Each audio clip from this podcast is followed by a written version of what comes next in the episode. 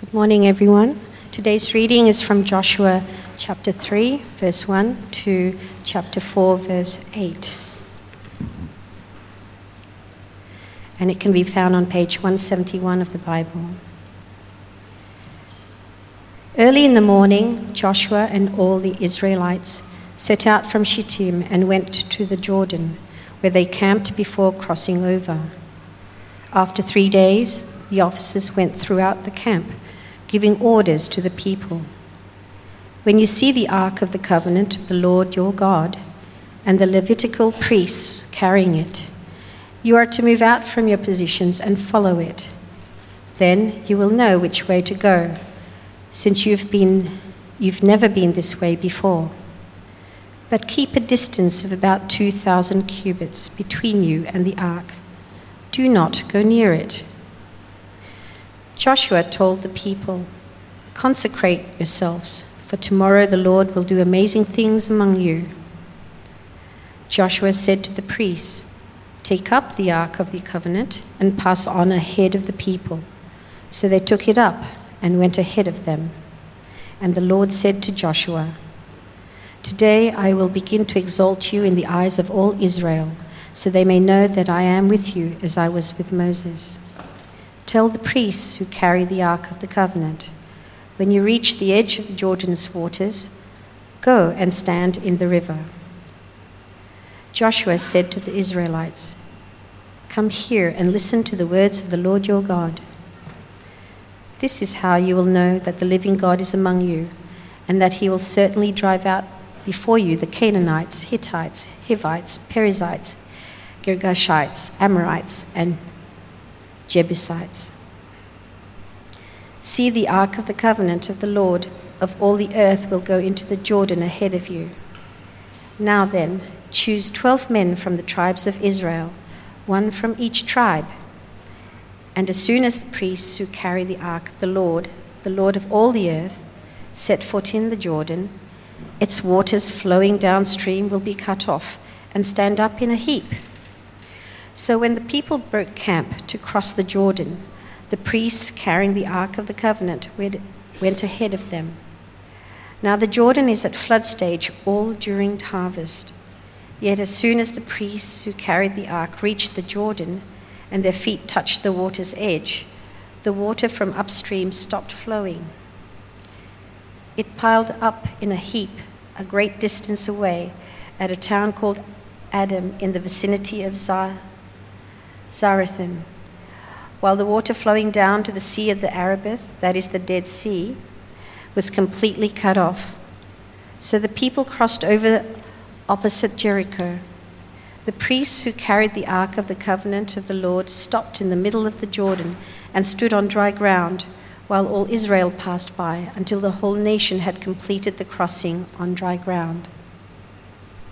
When the whole nation had finished crossing the Jordan, the Lord said to Joshua, Choose twelve men from among the people, one from each tribe, and tell them to take up twelve stones from the middle of the Jordan, from right where the priests are standing, and carry them over with you and put them down at the place where you stay tonight. So Joshua called together the twelve men he had appointed from the Israelites, one from each tribe, and said to them, Go over before the ark of the Lord your God into the middle of the Jordan. Each of you is to take up a stone on his shoulder, according to the number of the tribes of the Israelites, to serve as a sign among, among you. In the future, when your children ask you, What do those stones mean? Tell them that the flow of the Jordan was cut off before the ark of the covenant of the Lord. When it crossed the Jordan, the waters of the Jordan were cut off these stones are to be memorial to the people of Israel forever. So the Israelites did as Joshua commanded them. They took 12 stones from the middle of the Jordan, according to the number of the tribes of the Israelites, as the Lord had told Joshua.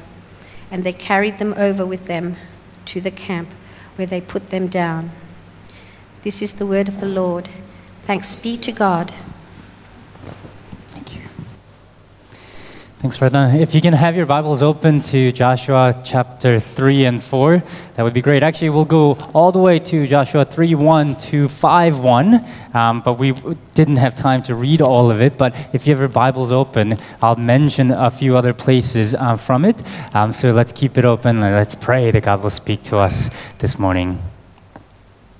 Lord, we thank you for your word that it's living and active and sharper than two-edged sword. And Lord, we pray now that you would remind us of greatness of who you are and greatness of our salvation, that we might live uh, remembering it and teaching our children um, about it. And we pray these things in Jesus' name. Amen sorry, I didn't have time to prepare a PowerPoint this week. So yeah, the outline is on the uh, bulletin, um, so do take a look um, there. Well, I don't know what you remember uh, about your life. There are vivid memories for me of few days that have changed my life. I remember vividly the day that I, my family arrived to the U.S. when we immigrated. I remember seeing all the trees around Potomac River and smelling what that was like. I remember the day that I was ordained. I remember the day I vividly, once again, uh, day that, that I got married, had Barney. These were days that changed my life. And Joshua chapter 3 and 4 in the life of Israel is uh, an important day. It's a day that changed Israel's history. It's a day when God fulfilled his promise to Abraham. Remember this promise in uh, Genesis chapter 2 7 To your offspring, I will give you this land. And that was about year 2000 BC. And 600 years later, 600 years later, that's a long time. After the deliverance out of Egypt, after the plagues and parting of the Red Sea, wandering, and the whole generation dying, they are finally going to enter the promised land. They must have wondered if they were ever going to get there, but today they will go in across the Jordan River into the land that was promised to them. And God sure made that day memorable. He ordered the Ark of the Covenant to go before them, to make sure that they know that it's God who is going before them. Um, he went, the ark went almost a full kilometer before the people. And this was for two reasons. Uh, partly so that everyone could see the miracle that was about to happen, right, from a distance. And, uh, and not only that, they didn't want to, uh, God didn't want uh, them to get too close to the ark because ark was the symbol of God's presence, the footstool uh, uh, from which God uh, reigned over all the earth. And so God then ordered them to consecrate themselves for the day in verse 5 which meant getting themselves ready by fasting and praying, confessing their sins, washing themselves. And then on that day, he did the impossible. Even for the modern military, it's really difficult to cross a river. Right? It presents a logistical nightmare. How are these hundreds of thousands of people with their possessions and livestock, with children, most, uh, most people who couldn't swim, right? Because they were in Egypt most of their life. How are they cross this river? And Jordan River back then wasn't the same as Jordan River now. Jordan River now is actually, it, it's not a big river because of all the dams and canals that uh, redirect the, uh, the, the waters to sort of agricultural sites and cities. But a 9th century description of it says that they, they were, the, the river was anywhere between 90 to 100 feet wide and the depth of 3 to 12 feet the current was really strong too. If, because if you think about it from the sea of galilee to the dead sea dead sea is the lowest point on earth right? So the river drops which meant the current was strong. It wasn't a nice little stream. It was a it, it, it was a raging river. And around it of course were jungles right of growth that's coming up muddy waters to make the matters worse. Verse 15 says that it was uh, a, a, at a flood stage at the time. So, how were they to cross? Well, that, this happened. Verse 15. Yet, as soon as the priests who carried the ark reached the Jordan and their feet touched the water's edge, the water from upstream stopped flowing. It piled up in a heap a great distance away in a town called Adam in the vicinity of Zarethan. While the water flowing down to Sea of Arabah, the Dead Sea, was completely cut off. So the people crossed over opposite Jericho. And this is what the Israelites would have seen about 900 meters away. The priest carrying the Ark of the Covenant standing in the middle of the river. And far away in the distance, this water, wall of water, heaping up upon each other. The ground that they crossed wasn't muddy. It's told that we're told that it was dry for their feet, for their children, for the carts, for their animals and livestock. They entered the promised land in the most unforgettable fashion possible. God did that for them because this was the day when God was going to fulfill his promise. But then, why? Why the, why the drama? Why did God do it this way? They could have crossed it at a better time, at a better location, maybe, but God chose to do it here and then, uh, uh, there, and then. And if you look at verse 10, God gives us a reason. Chapter 3, verse 10. This is how you will know that the living God is among you, and that he will certainly drive out before you the Canaanites, Hittites, Hivites, Perizzites, Girgashites, Amorites, and Jebusites.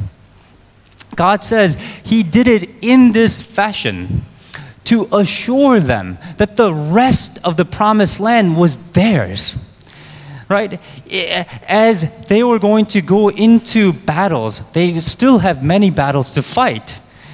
It will not be a problem. As they went to the battle, they were to say them, uh, to themselves, if God could have done, could, could, if God could do this, if God is with us, then who can stand against us?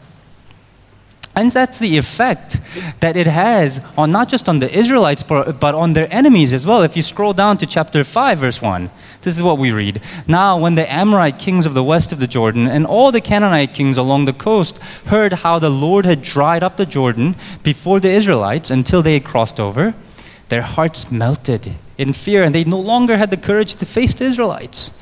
It's as if Israelites won the battle of all the, the Canaanite and Amorite kings even before a sword was lifted because they heard of what God has done and his mighty power and God was how God was with the Israelites. God did it so that they would be certain of their salvation that's to come.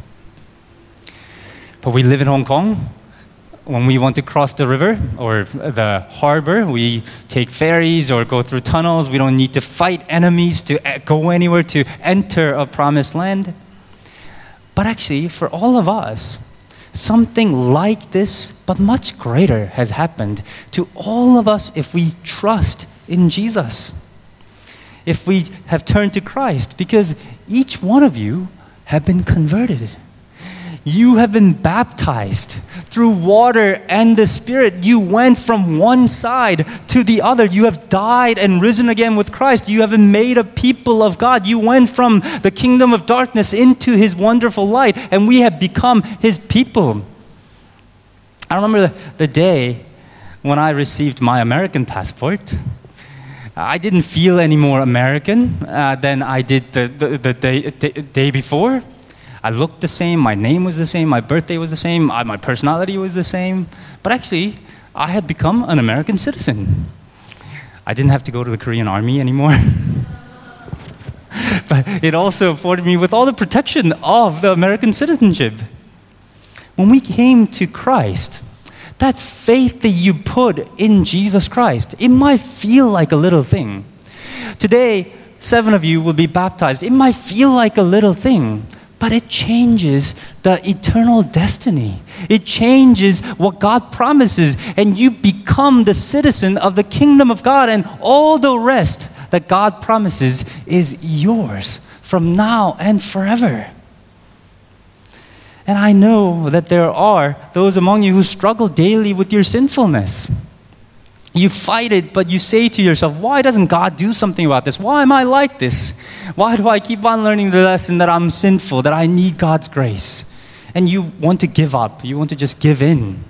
And if that's you, please know that you have crossed the river. Your eternal destiny has been changed. The Spirit of God is in you and you're made new. This means that you will be changed. You will be made new. So keep going.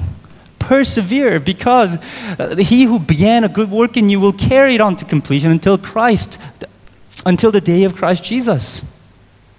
And perhaps you're facing illness, perhaps death itself. One day, all of us will have to think about our eternal destiny. We'll face our death, and when we do, our faith will be tested. We might fear the future. The death will seem big for us. But hold on to that faith that God has given you. That might feel like a small thing, but like crossing the Jordan River, it changes everything. It means that you will enter into God's presence when you die. It means when He comes back again, we will live with Him in the new creation where death and sin are no more. These are certainties that God gives us through our faith.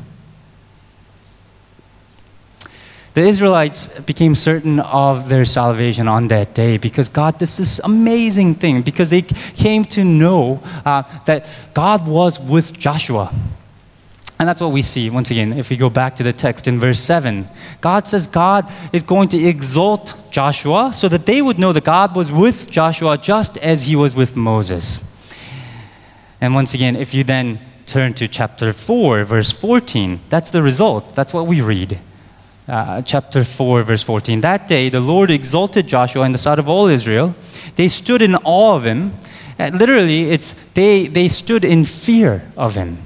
They feared him all the days of his life, just as they stood in awe of Moses, just as they feared Moses. The result of Joshua doing this uh, exaltation of Joshua, displaying God's power and might through Joshua, was that they started to fear Joshua. They started to fear Joshua just as they feared Moses because they found out that they, when Joshua speaks, it's not him speaking, it's God speaking. When Joshua does something, he does it with the presence of God. When they saw him, they saw God. I think this is a, when I first was ordained, um, I started to sign my name Reverend Hiu Han. Um, it always seemed out of place, and it still seems out of place for me. Because if you think about that title, Reverend, right, it comes from the word revere, to have this uh, sense of fear reverence because I am so to be identified with God that when you see me, you're supposed to have this sort of sense of fear. I know that nobody does, and that's okay. But I remember when I was little, I, I would see these monks or nuns or something, and I would think to myself, oh, they, they, they're special people. They're, they're with God. They probably know something about me, or that they have this special power or something, and I would have a bit of a fear of them. And whether you feel that way about anyone uh, or not, people on that day stood in awe of Joshua because God so identified with him in this way. And of course, we have a greater Joshua, Jesus. And we ought to fear him in a similar way. And we don't, do we? I mean, when we think of Jesus, we think of, I don't know, somebody who is like our uncle or is, is warm and cuddly or something like that. We don't fear him. And often it's because we have a cartoon picture of who Jesus is. But imagine, I mean, think about the gospel stories and imagine, transport yourselves uh, to these uh, stories. Imagine if you were there on the day that Jesus turned the water into wine. Imagine that you were one of the servants. You saw this happen. It was water, and then now it's wine. How would you look at Jesus? Imagine if you saw people struck, stricken with demon possessions everywhere Jesus went. These people fall down and they recognize Jesus and they say, they say, You're the Son of God. Have you come to punish me? How would you feel towards Jesus if you saw him commanding the wind and the waves? Be calm, and they obeyed. How would you feel?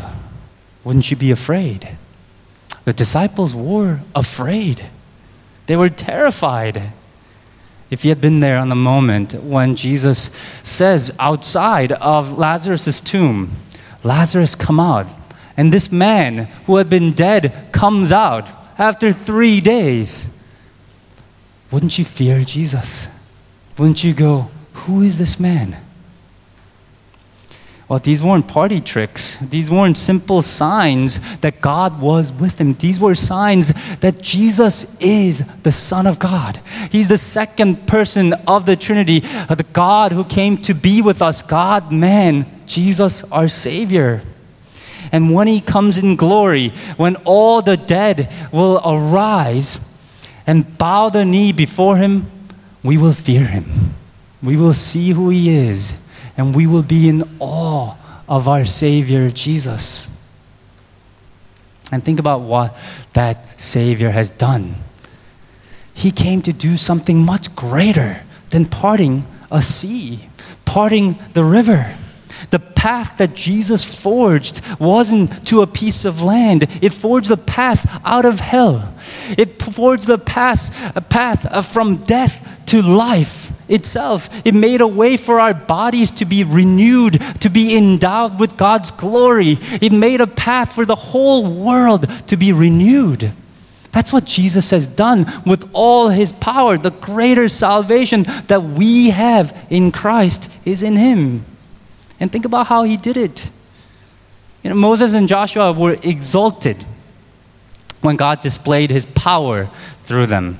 But John writes this about Jesus and how he was exalted. This is John chapter 12, verse 32 to 33, um, which is on page 873 in our church Bibles. John 12, 32. When I am lifted up, which is the same word in Greek as exalted, when I'm exalted, when I am lifted up from the earth, I will draw all people to myself. And he said this to show the kind of death he was going to die. You see how Jesus was exalted. With all his power at his disposal, he was stripped naked, given crown of thorns, beaten and whipped, nailed to the uh, cross, and then he was lifted up on the cross. And that's how God chose to be exalted, to reveal himself, and all people will be drawn to him. Israelites feared Joshua, so they listened to him. Right? They say, I will listen, I will obey. We ought to fear our great, greater Lord Jesus for who he is and listen to him. But you see, more than that, we ought to listen to him because we love him because of who this God is and how beautiful He is, how gracious and loving He is. We must listen to Him because we love Him. And when that moment of crossing the Jordan River is over, God then orders uh, the one person from each tribe to gather a stone from the riverbed and bring it out to Gilgal and set it there as a memorial. That'll be a, that they will be a memorial for the next generation. Uh, this is chapter 4, verse 6. In the future, when your children ask you, What do these stones mean? Tell them that the flow of the Jordan River was cut off before the Ark of the Covenant of the Lord. When it crossed the Jordan, it, the waters of the Jordans were cut off. And these stones are to be a memorial to the people of Israel forever. So they are to remember, right? Because one of the greatest enemies of the gospel is that we forget. Right? We forget the greatness of our salvation all the time. And so God says, make a memorial for yourselves, but not just for yourselves, but for the next generation. For, so that when your children ask, What are these stones for? then you explain to them what God had done for, for you. But unfortunately, we know that that didn't stick for the Israelites. After the book of Joshua comes book of Judges. And this is what we read in Judges chapter 2, verse 7. The people served the Lord throughout the lifetime of Joshua and of the elders who outlived him and who had seen all the great things that the Lord had done for Israel. But then in chapter 2, verse 10, after that, the whole generation had gathered to their ancestors. Another generation grew up who knew neither the, nor, uh, neither the Lord nor what he had done for Israel. Then the Israelites did evil in the eyes of the Lord and served Baal. It took one generation to forget. Forget completely what God had done. And they did evil and served Baal as their Lord. The same danger faces us. Christianity is always one generation away from extinction.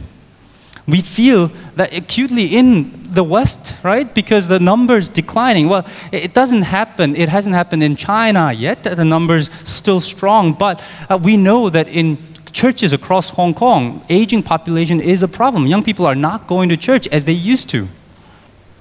We face the same problems. So we are to make memorials not just for ourselves, but for our children. We are to teach them. We are commanded to teach them. We're commanded to impress upon our children our faith. We are to decorate our houses to remind ourselves of the salvation. We're to make symbols. Yeah, I, the, uh, Singa and Kao, when we asked, uh, when, when I asked them, what do you think is the biggest danger, uh, biggest obstacle of them becoming Christian or b- being raised up as Christian? And they said, well, the biggest danger might be us, our bad example. Uh, they, they fear that their biggest fear is their daughters uh, uh see them and not know from them that God is their living God. I was talking to Alex. Alex uh, uh, at St. Andrews, the vicar uh, of St. Andrews, he tells a story about his friend who stopped going to church about 10 years ago. And they moved to a different part, uh, when, uh, when they moved to a different part of Australia. They took their time to look for a different church, and soon other things like sports and other things crept up into their schedule. Both parents had demanding jobs, so you know on Sundays they uh, like to have a line time to time. And then they never settled into uh, uh, the, a new church. They became occasional churchgoers. And Alex was talking to their old pastor and asked him whether he thought what, how they were doing. And this pastor said, Well, they'll probably still be Christian, but their children probably won't. And I thought, wow, what a, what, a, what a thing. You might have the living faith, but if you do not teach your children, if you do not live in such a way that tells your children that this is the most important thing about your life, your children might not follow you. Because children know, they pick up on hypocrisy. They're, the, they're detectives, right, of hypocrisy. What, what's important to you will be important to them if you live it. Live it out.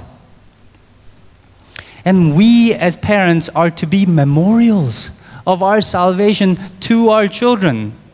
I hope you will live in such a way that will make your children ask you, Dad, why do we go to church so much?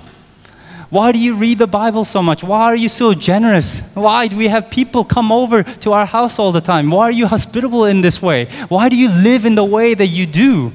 Make your children ask these questions because to, uh, and live in a way that, that will make your children ask, ask you these questions. And when they ask, tell them. Tell them of your salvation. Tell them of Jesus and what Jesus means to you. But of course, don't forget the gospel in all of it. Because you can forget the gospel doing all of these things as well. And I'm often like this. One can make it one's duty to go to church, duty to pray, to duty to read the Bible, to duty to be generous, to duty to be hospitable. We can make it our duty for we can do all these things for all the wrong reasons and forget the gospel, and they'll pick up on that too. Remember, the memorial is built after they crossed the Jordan. If we do anything, cross, uh, think about uh, what it means to have been saved, what it means to have crossed the Jordan. Our works are not to be done to put God in debt, but in love and fear of Jesus, who He is and what He has done for us. Friends, because of what Jesus has done, our salvation is certain. Certain. And the salvation that He's given us is greater than anything that we can imagine. And when Jesus comes back, we'll see the fullness of what that means. So please remember.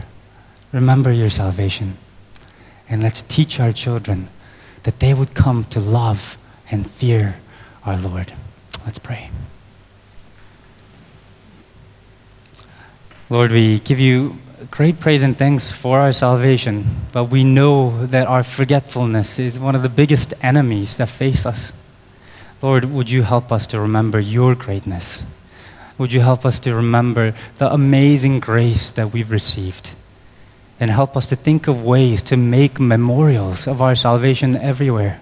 Not just to remind ourselves, not just to remind each other, but so that our children, the people around us, the kids around us will come to know you and praise you and live for you the rest of their lives. We pray these things in Jesus' name. Amen.